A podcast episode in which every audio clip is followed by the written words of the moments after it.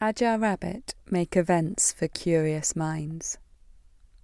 In partnership with the University of Exeter, we focus on ideas, global affairs, and the natural and scientific world. These events are set in contrasting venues across the southwest to provide quirky experiences which welcome conversation. For more information, visit agile-rabbit.com. Here is Dr. Susanna Maidment, the curator of the dinosaur, fossil crocodilomorph, and basal archosauromorph collections at the Natural History Museum. Susanna Maidment visited Exeter Phoenix to talk about the Stegosaurus. Hi everybody, I'm Susie Maidment. I'm a researcher at the Natural History Museum. So uh, one of the little known things about the NHM I think is that although it is also a museum, it's also a big research institute, one of the largest natural environment research institutes in the UK, actually. So we have about 200 researchers um, who work or involved with the Natural History Museum. So it's a really, really big institution. Um, and we also hold the UK's national natural history collections. And part of my job at the museum is to look after the UK's national dinosaur collection. Today I'm going to talk to you about what I've done for most of my career, which is study the armoured dinosaurs and particularly the stegosaurs. So basically, I'm going to tell you pretty much everything I know about stegosaurs today. Just a quick hands up, quick survey. Who's heard of Stegosaurus? Okay, so that's pretty typical, right? Stegosaurus is a really iconic dinosaur. Okay, pretty much everybody has heard of Stegosaurus. But actually, stegosaurs as a group are a much bigger group of dinosaurs. There's quite a lot of different types, but they're all kind of characterized by the possession of a series of plates and spines that extend from the neck right to the end of the tail. They are known from all around the world. So, Stegosaurus itself comes from here in the western US, there are two stegosaurs from the UK actually, um, and one was the first stegosaur ever found, and it was found uh, in 1875 in Swindon, of all places, and it's called Dacentrurus.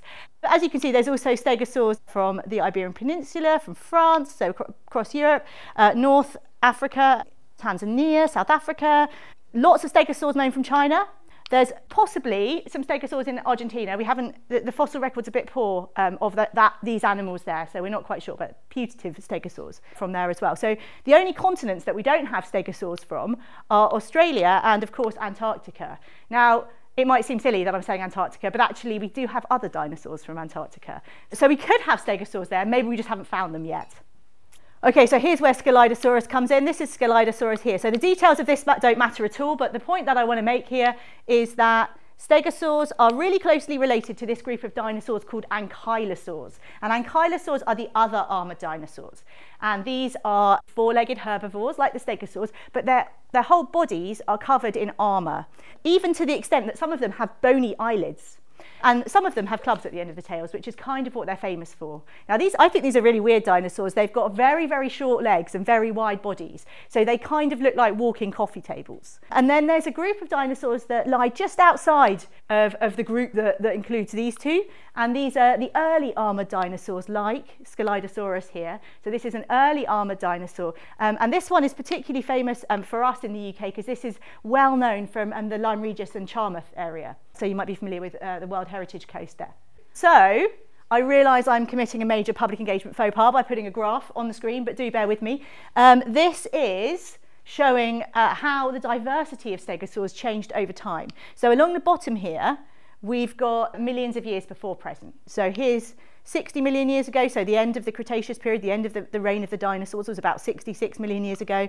And up here we've got 180 million years, okay? So this is a really, really, really long time. Um, Stegosaurus, uh, shown by this black line here, this is the number of different types we know. So you can see that we know most stegosaurs from this period, the end of the Jurassic period. Stegosaurus itself is known from about 150 million years ago. So T-Rex is known from 66 million years ago, so right over here. So Stegosaurus was already a fossil by the time that T-Rex lived. And in fact, T-Rex is closer to us in time than it was to Stegosaurus. So anyway, stegosaurs. They, so they get going somewhere in the middle, early to middle Jurassic. They really peak in their diversity in the, uh, in the late Jurassic, and then they've gone extinct by the middle of the Cretaceous period. Now, in contrast, their sister group, ankylosaurs, They're represented by the grey line here.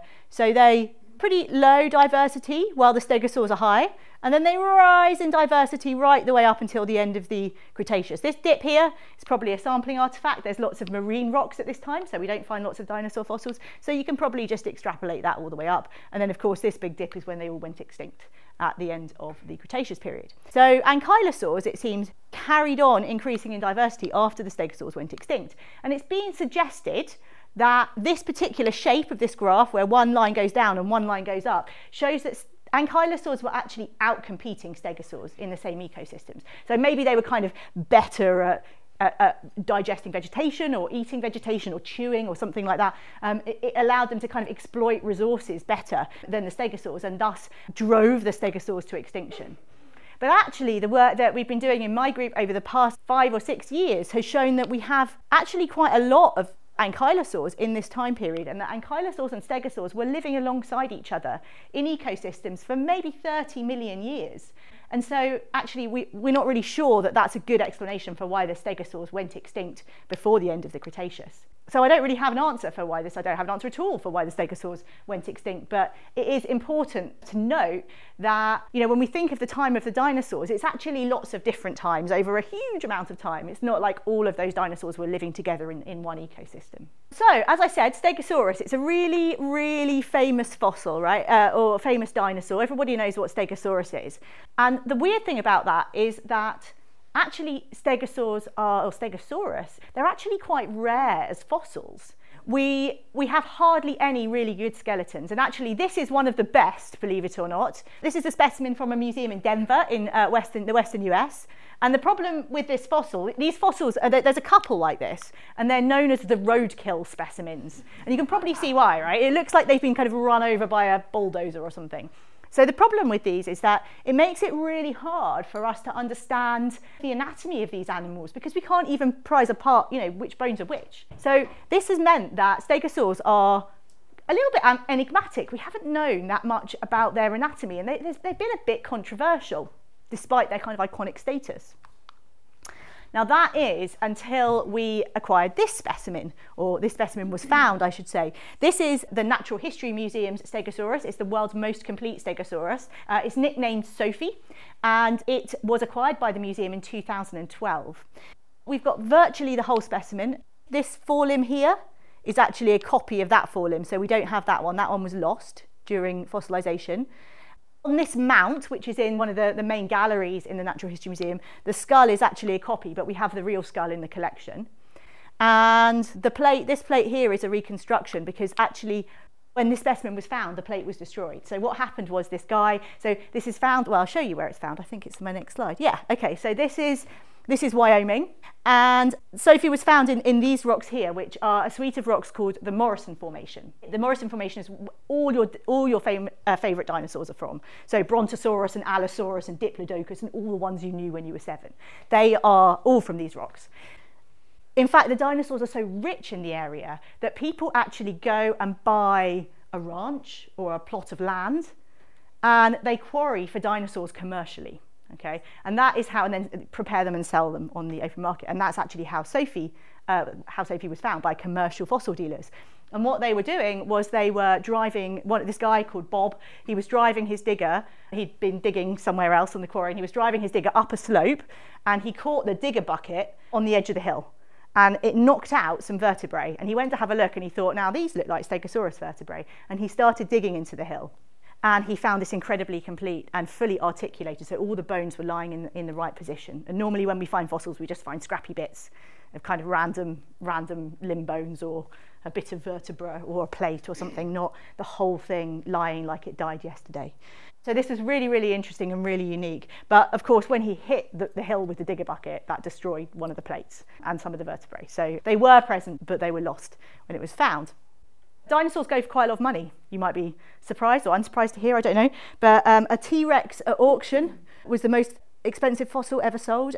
I think it was last year, it might have been the year before, and it sold for $32 million. so fossils go for lots and lots of money. This one, I'm not allowed to tell you how much, so don't ask. But we, you know, we, it's, more than, it's more than the museum's buying power, put it that way. So thank, we, had, uh, we were able to acquire this specimen thanks to a, a private donation. So somebody donated us the money. But not only did the donation include the money to buy the specimen, but it also allowed us to employ a postdoc who worked on the specimen uh, behind the scenes for a year. So that was fantastic. So it meant that we could do a whole bunch of research on the animal before it went on display.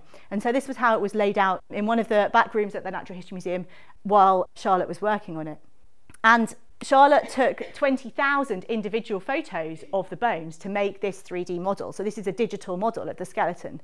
And digital models are really, really, really useful if we want to study specimens. They're useful for lots of reasons. Um, lots of people email me and say, can I, can I have a copy of this model? So I can share it with researchers all around the world. And that means that people who are maybe don't have the funding, don't have the money to be able to come to the Natural History Museum collections and study our material, if they're other paleontologists, I can share our fossils with them. Um, we can do really some cool analyses when we have computational models, and I'll show you some of the sorts of things that we can do. Um, but here I just want to show you just the really basic things about Stegosaurus that we didn't know before we had Sophie. So we had no stegosaur with a complete backbone. So we didn't know how long Stegosaurus was at all. We, had no, we didn't know. We didn't know how many plates and spines were on its back, but now we do. And really interestingly, there are only two skulls, two complete skulls of Stegosaurus. And both of them, all the bones are fused together. So they're all they're, they're adults, all the bones are sort of stuck together, and the mouth's fused shut. And this makes them really hard to study. One of them's completely squished as well. And it makes them really, really hard to study because we can't see the individual shapes of the bones. So Sophie was not fully grown when it died. And the bones are separate from each other in the skull, but it was all found. So that's why we keep the, the, skull bones behind the scenes in the collection, because they're all separate. We don't want to stick them back together again. It's the only Stegosaurus in which they're not all stuck together. But yeah, it's, it's the only one where we could actually, you know, understand the shapes of the bones and, and get the detail. Now, one of the things that we, as I said, we can do a bunch of different studies when we have digital models. And one, we wanted to kind of understand a little bit about the life of Sophie, who it was, and understand more about Stegosaurus, really. So one of the first things that we did was we wanted to calculate its body mass.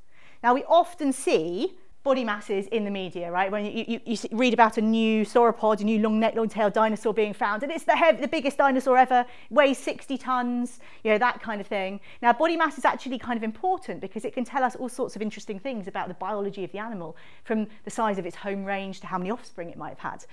But actually, calculating the body mass for an animal that's extinct is not an easy thing to do. And there are a couple of different ways, and we applied a, a couple, but I'm going to tell you about this one. And this is called convex hulling.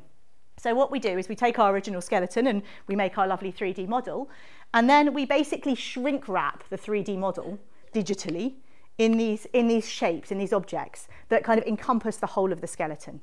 Now, of course, we can do this with living animals as well. And then we can say, right, once we've got a nice shrink wrapped skeleton of, you know, a mammal or something, how much do I have to increase the volume of that shrink wrap? So I should say that what we can do once we've got these volumes is we can apply the material properties, so like the density of tissue. We've got the volume so we can work out the mass of each segment and then we can calculate the total body mass. But we can do this with living animals and we can say, right, how much do I need to increase that convex hull to kind of account for the average fleshiness of an animal? So this has been done, particularly in mammals, although people are now doing it in reptiles as well. And it turns out there's 21%. So if you take convex, these convex hulls and you increase it by 21%, then you get kind of the average fleshiness. And so we, we did this. Um, here's Sophie with the 21% extra, and we discovered that it would have weighed about 1.5 tonnes. So that's about the same as a white rhino. Now, the great thing, though, about using computational models is that you can do kind of sensitivity analyses. So you can say things like, what if dinosaurs were just super, super fleshy, like way more fleshy than living animals? So we can say, well, let's just, let's just increase those convex hulls by 50% just to see what happens. And it turns out that Sophie would be 1.9 tonnes. So you can kind of get an idea on like what your error bars are on your body masses. So we found out that Sophie was about the same size as a white rhino, about the same mass as a white rhino. One of the other things that we can do with this method is calculate the centre of mass. So the centre of mass is like the pivot point, it's like the seesaw. It's like that point in the middle of the seesaw. And this is interesting for Stegosaurus because back in the 70s and the early 80s, somebody proposed that stegosaurs could do this. Um, and this is called a tripodal stance. And the idea was that stegosaurs could rear up onto their hind limbs, use their tail as a prop, and then browse up much higher into the trees. And stegosaurs have very, very short forelimbs because they're evolved from bipedal ancestors. So they, they went down secondarily onto four legs. So this, you know, it might have allowed them to, to reach higher up because they, they were quite, you know, low down at the front. So we wanted to see whether this was feasible for stegosaurs. And what we found was this black cross is, is the centre of mass. Now, normally with a four-legged animal, when other four-legged dinosaurs that we've done this to, you get a centre of mass around about here, just in front of the toes or level with the toes. But for Stegosaurus, you can see it's quite far back. It's actually the furthest back of any of these animals we've done. So it doesn't mean that it definitely did this, but I think it offers some support to the idea that it could have reared up onto its forelegs um, to browse higher into the trees like this. Now, another thing that we were interested in is what was Stegosaurus eating? So Stegosaurus is kind of unusual for the group of dinosaurs that it belongs to, the bird hip dinosaurs. Now, all of these dinosaurs, they're things like Triceratops and Iguanodon. They are quite amazing eaters. We call them mega herbivores. And this is because they evolved grinding. Like so we, we grind food in our mouth. We have molars and we grind up our food. Now most reptiles don't do that. They just gulp food down and swallow it down. But dinosaurs evolved the ability to grind their food. They, they don't have molars like we do. They, they had many, many, many, many ro- rows of teeth. But stegosaurs unusually didn't have this. They, they didn't, there's no real evidence that they were processing food in their mouths at all. It's a bit weird. But also, their te- the crowns of their teeth are tiny. So one of these little teeth is about half a centimetre in size. And this is for an animal with a skull that's, you know, that big. It's actually pretty small. So I'd always thought when I was just studying these and looking at them, well, maybe they're just kind of slurping down pondweed or something, eating something very, very soft. So we decided to test this, and we can do this using um, this method, which is called uh, finite element analysis. So you can take a lovely 3D model of your skull. So what we were able to do with this beautiful disarticulated skull we have, we CT scanned it in the Natural History Museum scanner, and then reconstructed the skull digitally to produce this. And then what you can do is you divide the skull into all these little cubes. So again, digitally, and you can assign these cubes the material properties of the stuff you're interested in. So in this case, bone, but also you can assign it, you know, different properties for the sutures between the bones and things like that. And this is a technique that they use in engineering to see whether, for example, bridges are strong enough for lorries to drive over them. Uh, this is, this is a, a, really an engineering technique, not a, not a biological technique. So when you've got your finite element model, you can then apply stress to the model and you can see how the skull deforms and you can see at what point it would have broken. So this is a map of how the stress is being dissipated through the skull. Um, and uh, the hot colours here are higher stresses and the, the cooler colours are lower stresses. Um, and what my colleagues who carried out this research discovered was that Stegosaurus could a- actually had a surprisingly high bite force and it could actually probably munch through twigs with about the same bite force as a sheep, which really surprised me because of these teeny tiny teeth. But what we, what we think is true for most uh, of these sorts of dinosaurs, and probably Stegosaurus as well, is that they had a kind of horny beak, a little bit like a turtle. And so maybe that bite force is being transmitted through the beak and they aren't really using their teeth in quite the same way.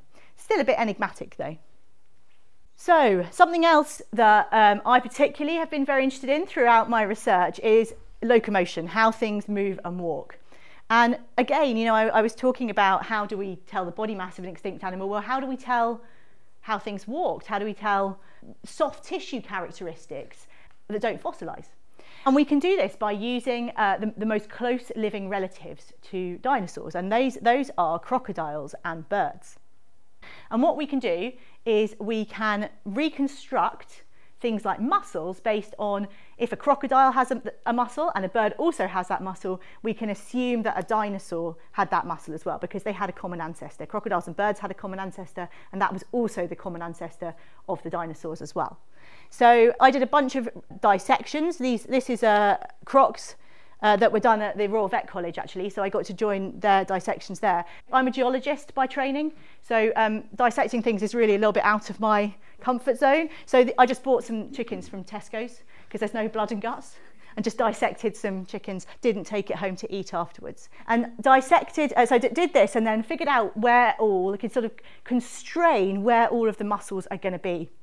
and uh, once I had that information, I could make some kind of qualitative ideas about what this meant about locomotion and stance in these dinosaurs. Um, so this is the hip of a stegosaur, this is the front end and that's the back end.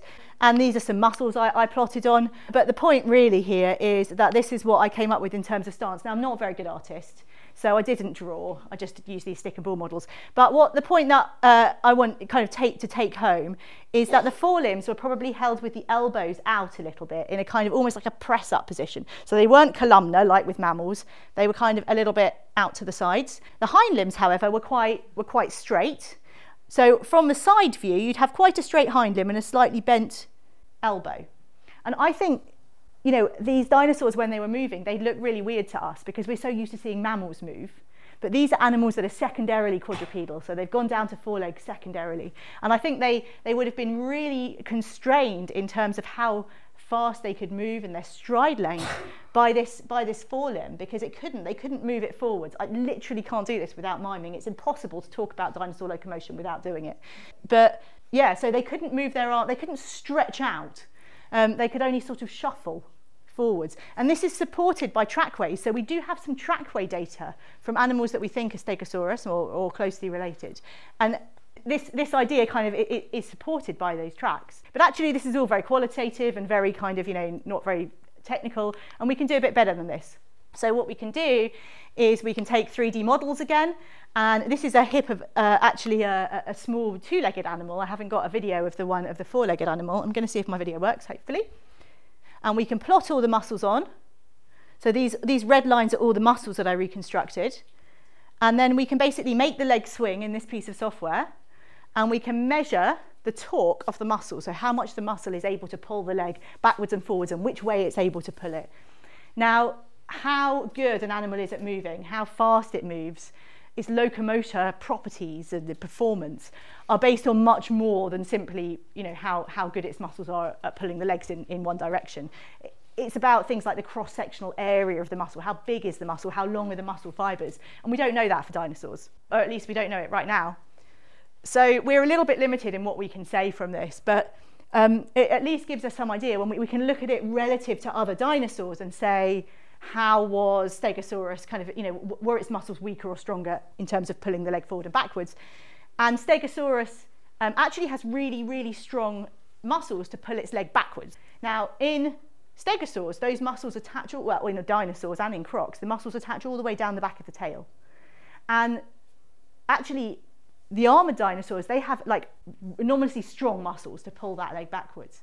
And so one of the ideas that we thought th- that might explain this is that maybe those muscles weren't just used for walking, but they might also have used, been used for swinging the tail.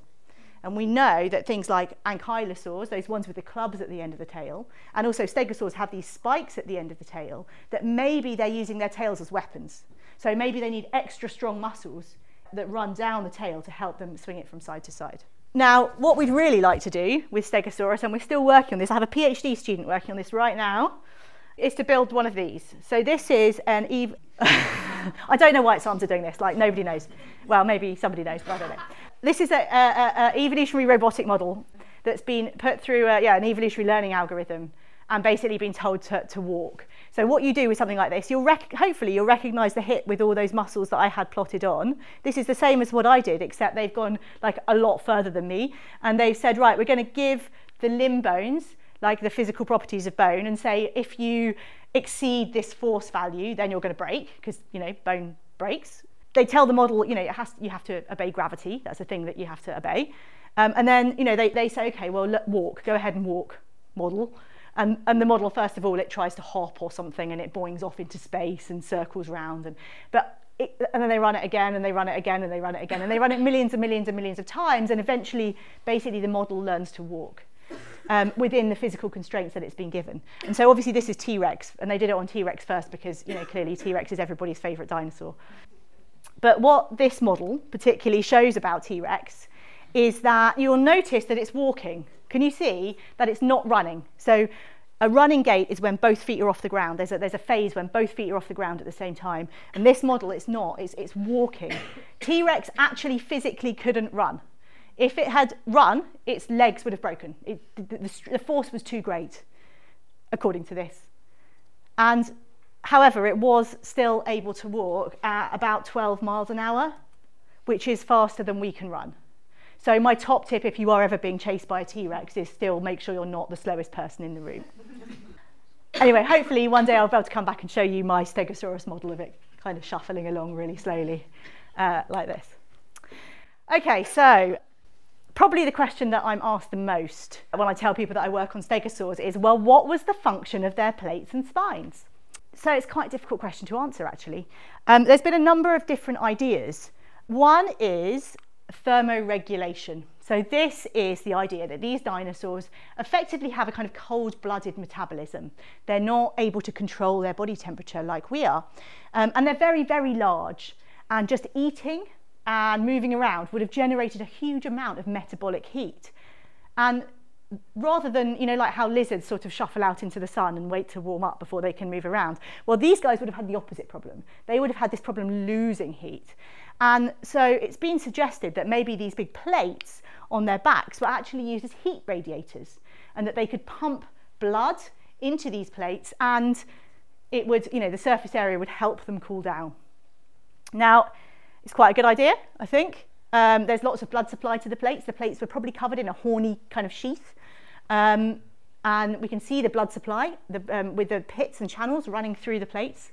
But the problem with this is that Stegosaurus is really the only stegosaur that has these very big, broad plates. And also they're offset from one another. The other stegosaurs have paired plates and they're much smaller.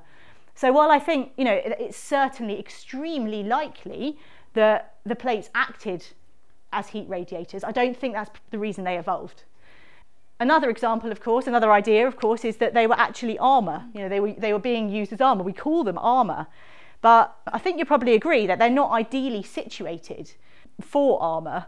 Um, obviously, the whole flanks of the animal here are exposed. And this is Allosaurus that lived alongside Stegosaurus in the Morrison Formation. And, you know, honestly, I think if I were, you know, biting through one of these plates for an Allosaurus would be like eat, us eating a pack of Doritos. I don't think it's going to be massively difficult. They're not very thick. They're, you know, they're quite thin plates. So I'm not totally convinced by the idea that they're actively armour plates. But what they could be is some sort of display item. So they could be kind of deterring predators by making the animal look bigger or more scary than it actually was. And there's nothing, you know, we can't rule out the idea that maybe it could flush its plates red like this one here is doing.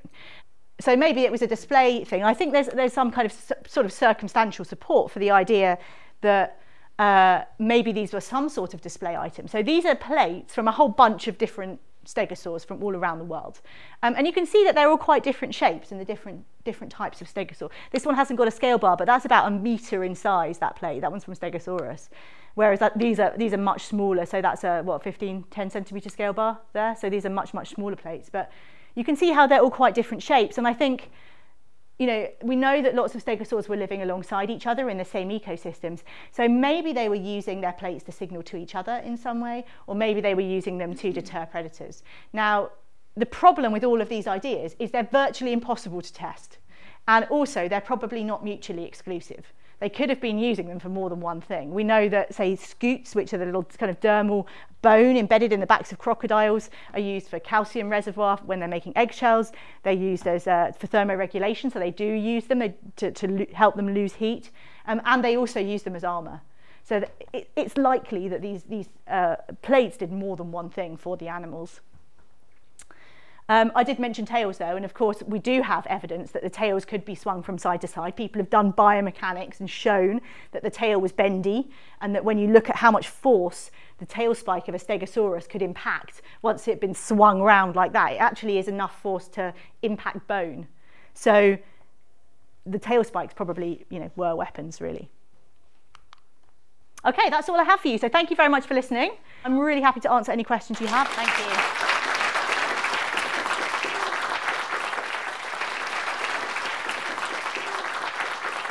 You've been listening to Dr. Susanna Maidment from the Natural History Museum. This was an Agile Rabbit event recorded at Exeter Phoenix.